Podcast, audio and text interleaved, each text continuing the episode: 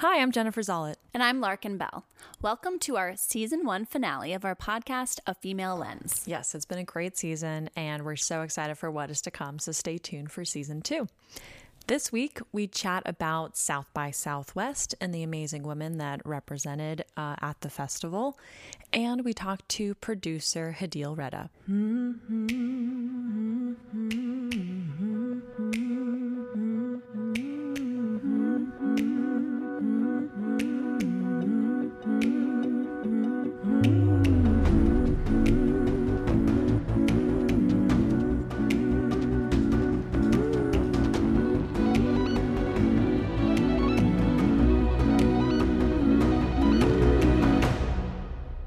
Welcome to this week's Women in Film in the News. We're discussing South by Southwest and the amazing female directors that rocked it at this year's festival. Yeah.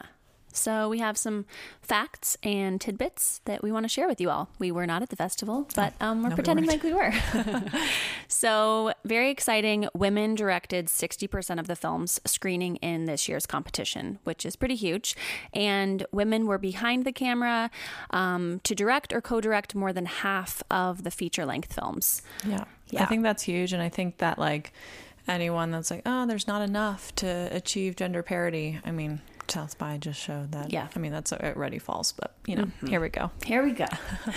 Seven out of 10 features in the documentary category and five out of 10 in the narrative feature competition were directed by women. Awesome. Yeah, women basically took home the awards. So we want to share that with you.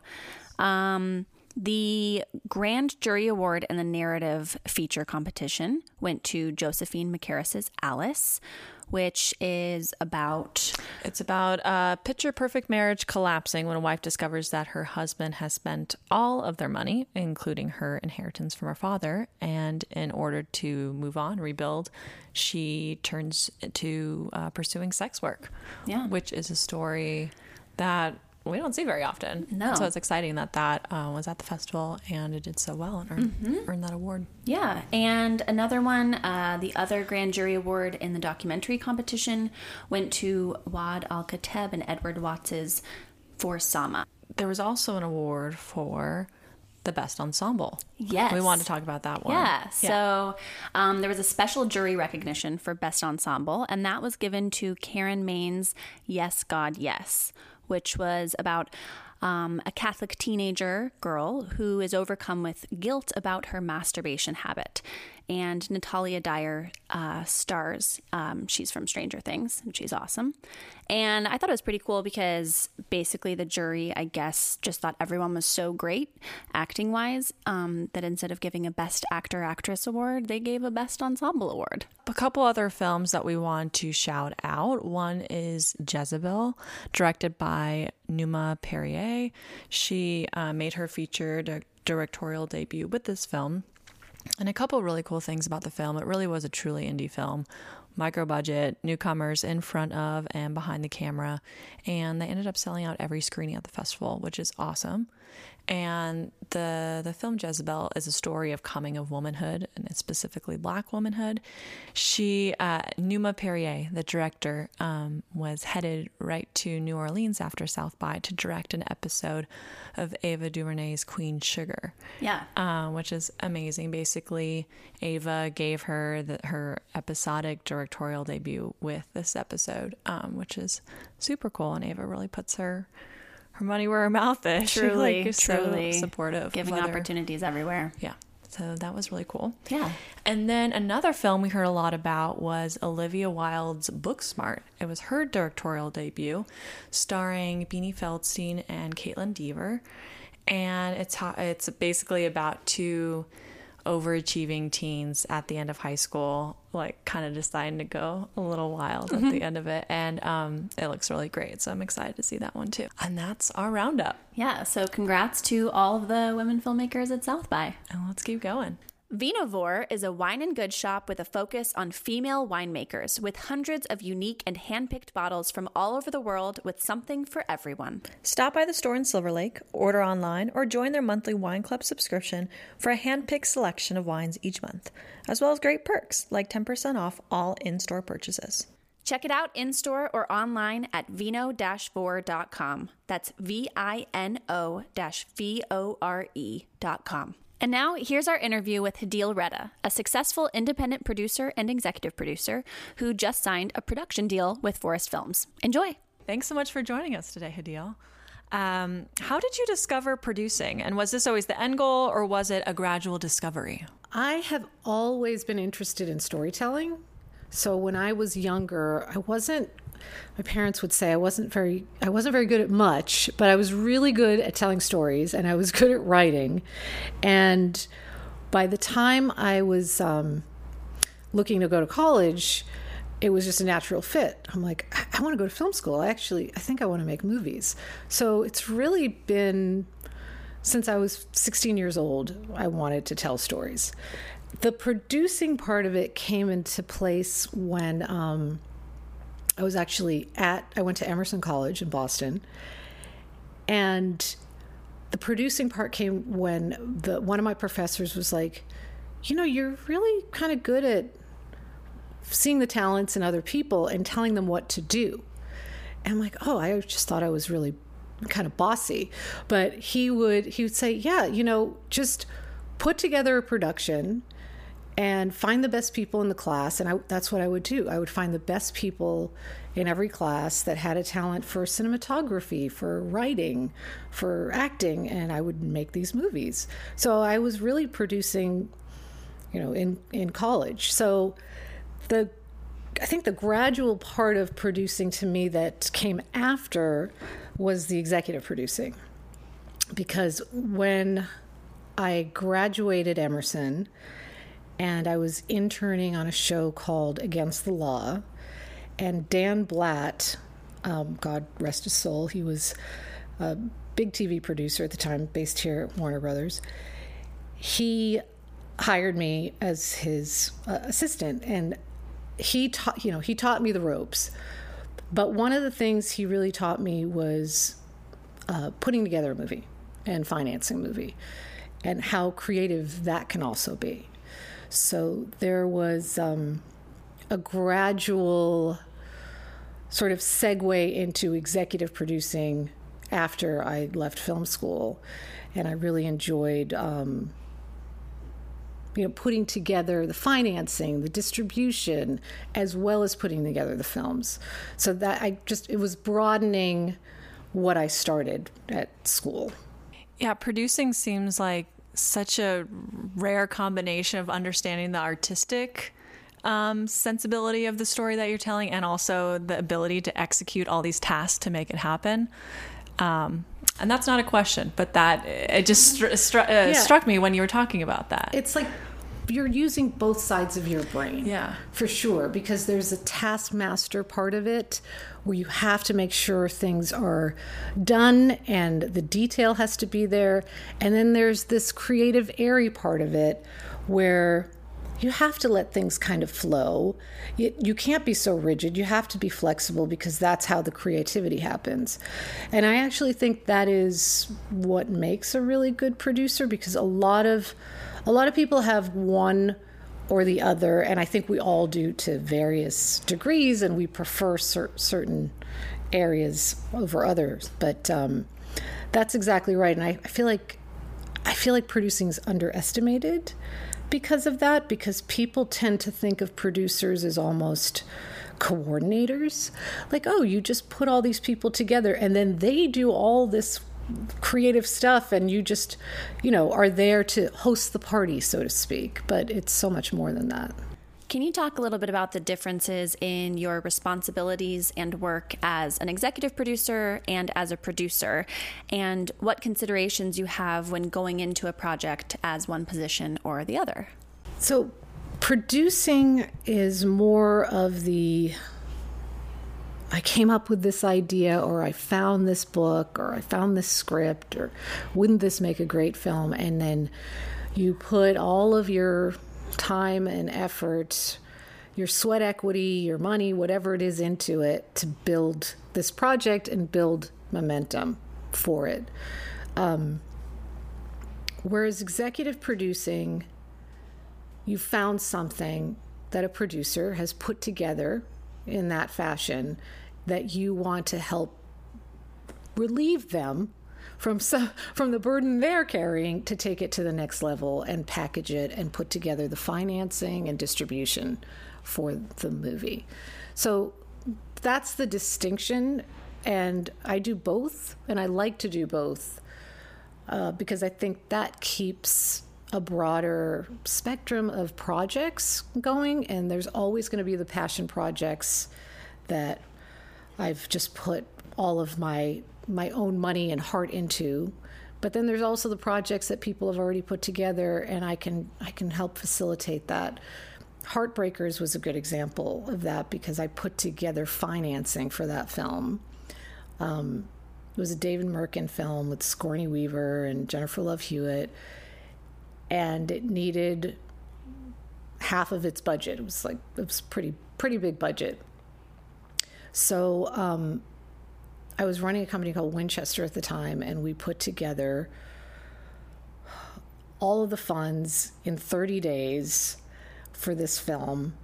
Uh, I lost my hair; it grew back but it, it, but it was very rewarding. And again it was still a very creative process because when you're selling a film it's you have to convey somebody else's vision of this movie as though it's your own to whoever's buying it. A distributor who's going to be putting up millions of dollars or an investor who's putting up millions of dollars they have to feel the passion behind it. They have to feel like it's something that you are going to deliver on, that you're not going to leave halfway through when the going gets tough.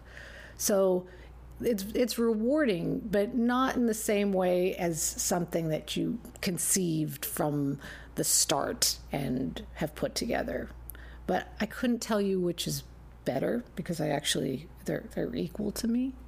Producers can often wear many different hats throughout the life of production. What's your favorite part or phase of producing? My favorite part of producing is probably development and editing. Those are my two favorite parts because those are the areas where you see the story from beginning to end. Whereas production, you're shooting day by day. It's it's very hectic. It's creative because you know you you're you have a certain amount of momentum going every day and you have to deliver on the film. So there, there's a different kind of excitement about production. But when you're developing a story with a writer and working with a director and you're shaping it and you're creating the emotional uh, threads of a character that to me is it's probably my favorite part. And then when you're finished with the craziness of production and you get to the editing room and you realize what you have or what you don't have you kind of do that process all over again just based on what what footage you have and what the actors actually gave you to work with and what the director decided to do. And it, okay maybe it's different from the script but you're telling that story again so those I think are my two favorite areas. Many of the films that you've worked on are in the action, sci fi, and thriller genres. And we were curious if these are also your favorite genres of film to just watch when you're watching films. And we're wondering what most excites you about making films in these genres. Well, I've made a lot of genre films that's for sure. So in my younger years, I made 16 blocks with Bruce Willis that Dick Donner directed, and I developed that script. Um, I worked with Jeremy Kleiner, who's now running Brad Pitt's company, and he was a you know, junior executive at the time with um, Dick Donner. And I loved the concept of what the writer pitched. It was, you know, it was an exciting, intriguing concept where um, this kind of washed up detective had to take an eyewitness across 16 blocks in Manhattan to get him to the courtroom to testify. It was a really exciting concept. And that's sort of what I gravitated towards. It was it was the just the story, the the hook of it. There was a hook. Um, same with Heartbreakers, mother daughter con artist team. I mean, who doesn't want to see that movie? I mean, it's just very easy, very simple to understand, and really entertaining. Um, Into the Grizzly Maze was more of an homage for me for to um, my childhood because Jaws was one of my favorite movies as a kid growing up, and it was Jaws on land, and that's the way that's the way we originally had developed the script. So, I think in my sort of my younger producing years, I gravitated towards commercial, high concept movies. As now I'm getting more mature with my taste, and I think every producer has this issue. It's what are you gravitating towards? Because that's what you're going to be passionate about, and that's the story you're going to put your heart into. Um, telling. So the last, uh, the recent films I've done with uh, Forest Films has been of a different uh, genre. Uh, one was uh, called The American Wrestler, The Wizard, and that was a story about an immigrant. Uh, from Iran who escaped hardships and came to the US and faced bullying and discrimination. And he put all his effort into overcoming that through wrestling. And it's a beautiful story. And I, I, think it's very universal in that sense. And then Ride is the most recent film that I just worked on, um, starring Ludacris, and it's also it's based on a true story of John Buultjens. And he also grew up in a very difficult household. He um, grew up with a skinhead father he was put in juvenile detention. He was adopted by an interracial couple. And the movie's about his relationship with his black dad and how they bridged that racial conflict with each other. And they did it through the the father taught him how to ride a bike. And that's what bridged it. And he went on to become a BMX champion.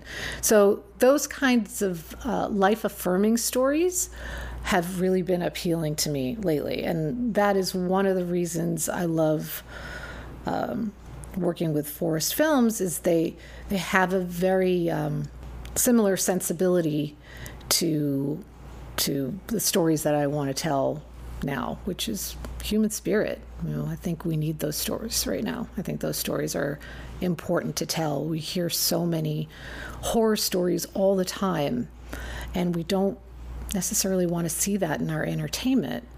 And we want to be uplifted and we want the neurons in our brains to feel like there's anything we can achieve and we can overcome obstacles. And if this person can do it, well, I can do it and my kid can do it.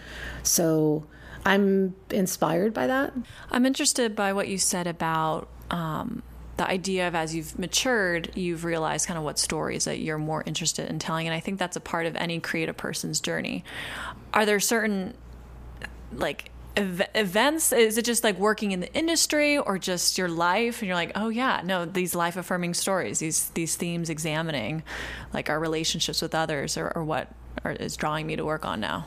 I do think when you're younger, you're a little bit more egocentric you know and i think that's just a that's just a general you know biological thing i think um, as you as you experience more in the world and um, you kind of see what the world needs you just i think that's a very natural progression i think also for for me i had a baby, you know, I had a child, and that changes your perspective greatly because you're thinking, well, what what am I leaving for her? What am I leaving for her generation?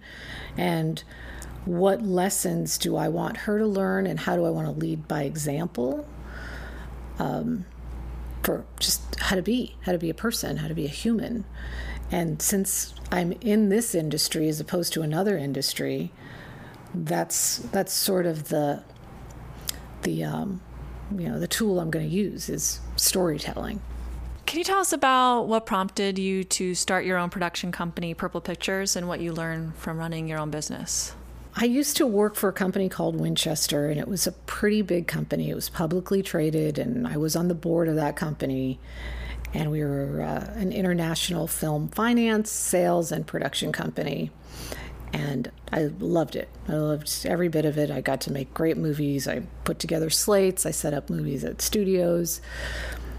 When um, when I started Purple Pictures, I I had a one partner, and we got to focus in on exactly what we wanted to make. It was less films, a smaller slate, but it was um, it was it's challenging. It was definitely challenging starting your own company in this business, and we we financed uh, two films. We financed um, the development for The Hottie and the Naughty, which was um, a Paris Hilton movie, which I'm still, you know, it was.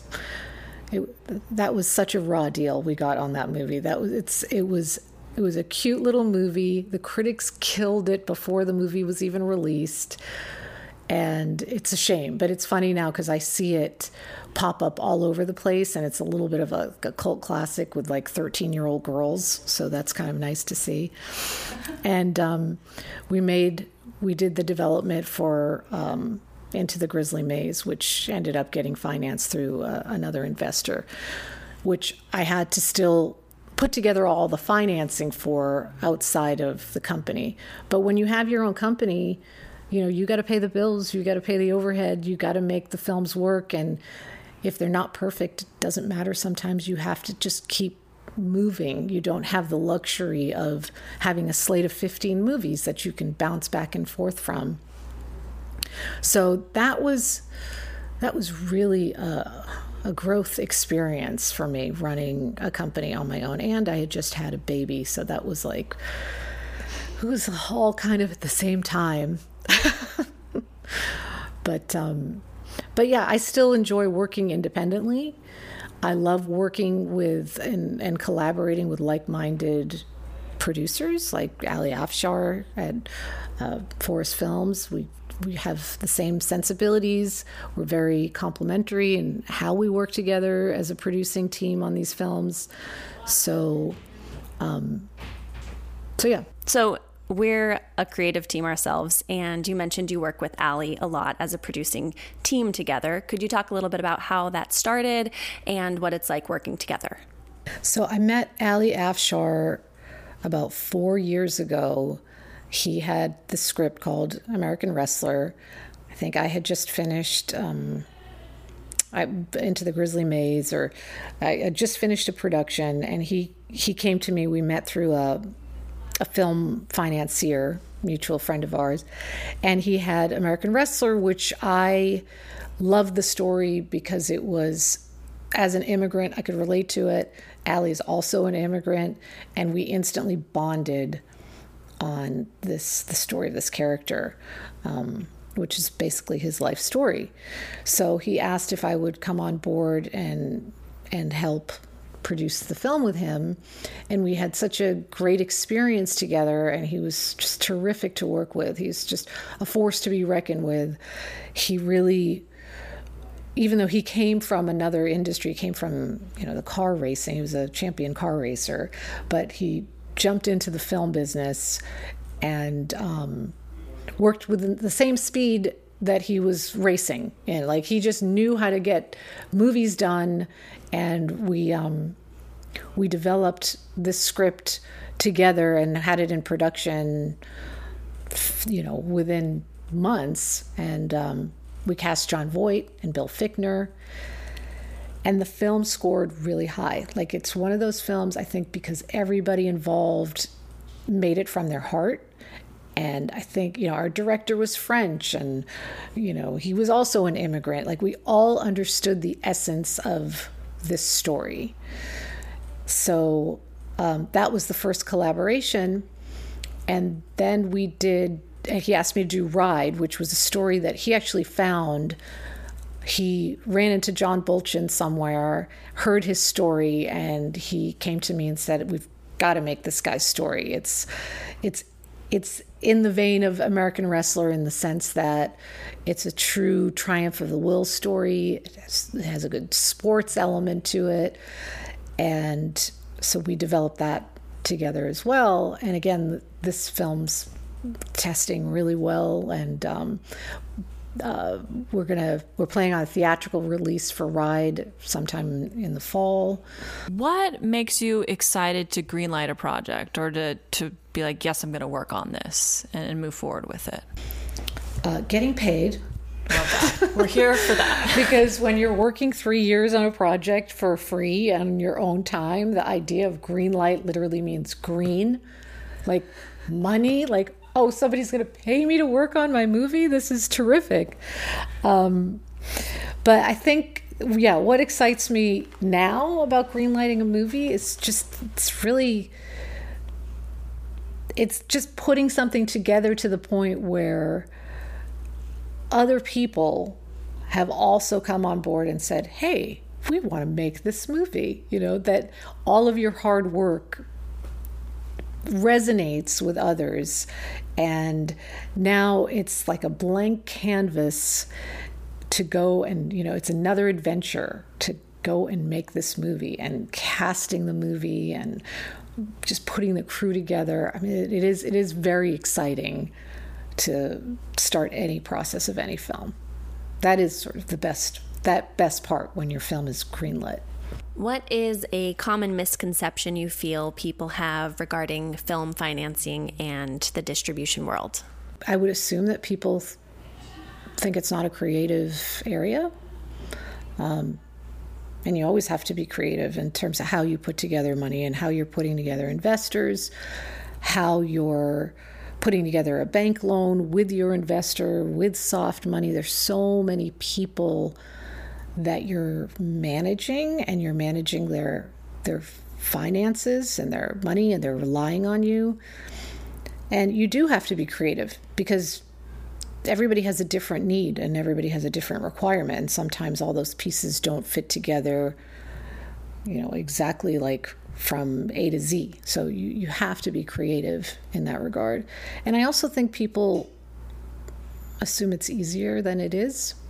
Um, I think most people, you know, your your typical audience doesn't understand what goes on um, in putting together financing for a movie and putting together distribution for a film. I mean, a producer is really on a movie from just start of pre-production, not even taking into account the years that a producer has had a project.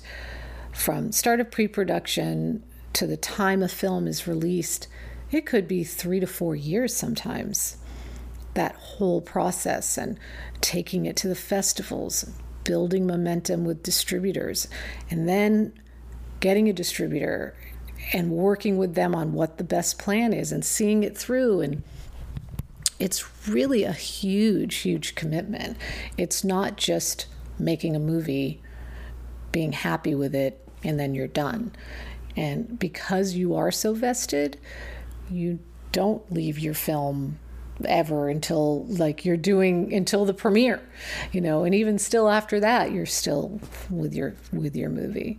And i think that is a necessary um, part of producing just that commitment you know? Whether you're compensated or not like you this this is something you have to see through because ultimately you are the one that cares about the movie from beginning to end. What is your vision, both for your own work and for the industry moving forward? You kind of touched on this a little bit before about leaving something for your child. Yeah, it's telling it's telling stories that you hope will stick around, which will resonate, which will change somebody's perception. I mean, if not their lives in some way or another. Um, I think I've seen some of that with Ride when we screen it at festivals, and even American Wrestler.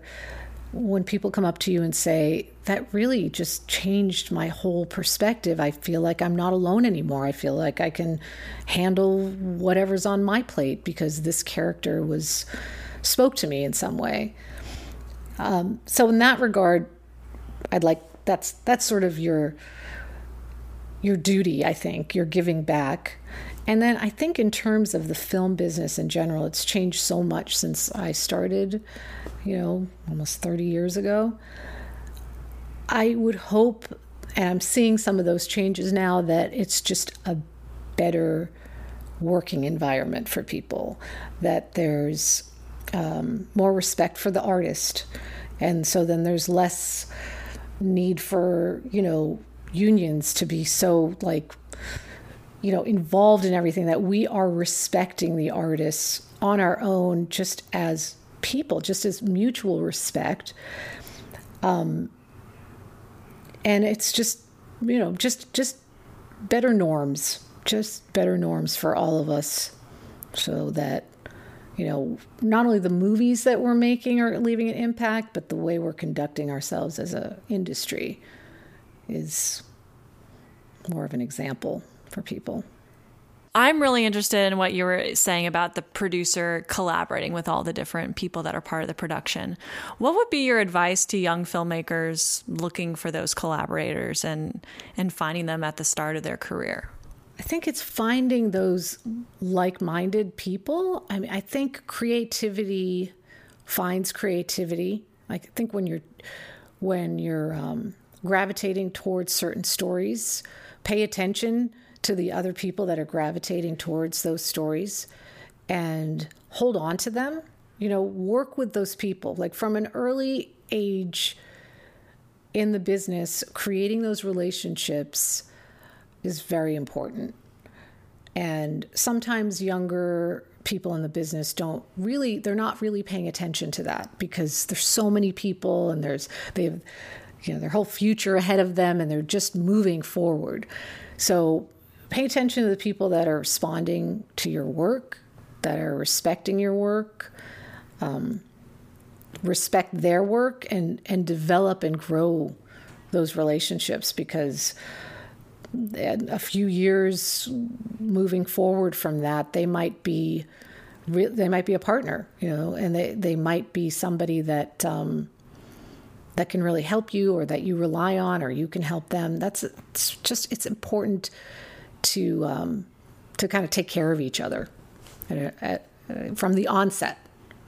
And I do I do think it's we don't cultivate that very much in our business because kids get out of film school and they start the business and they're just they're just running, you know, they're just running to get ahead and create their own stamp and they don't think about those collaborations sometimes until later. So take the opportunity right away, I would say.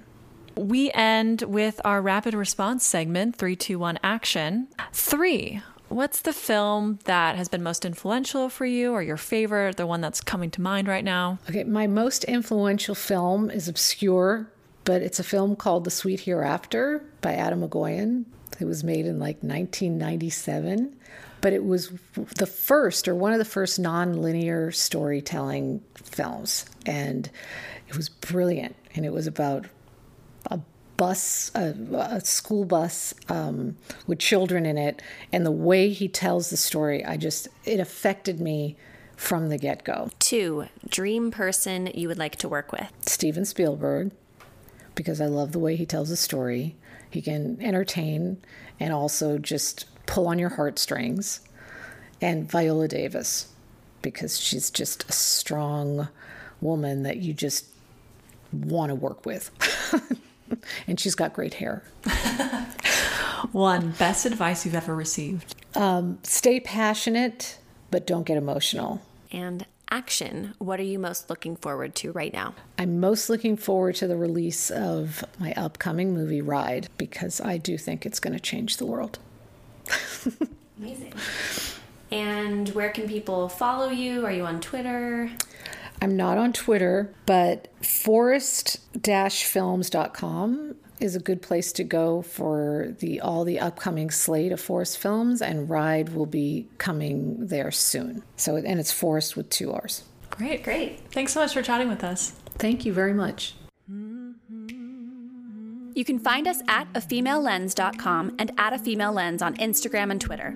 You can email us at a female lens at gmail.com. And you can download the show anywhere you listen to podcasts and on Apple Podcasts, where we'd love it if you left us a review. Our theme song was composed by Jesse Nelson. Our logos are by Megan Cafferty. This podcast is produced by Jennifer Zollett and Larkin Bell.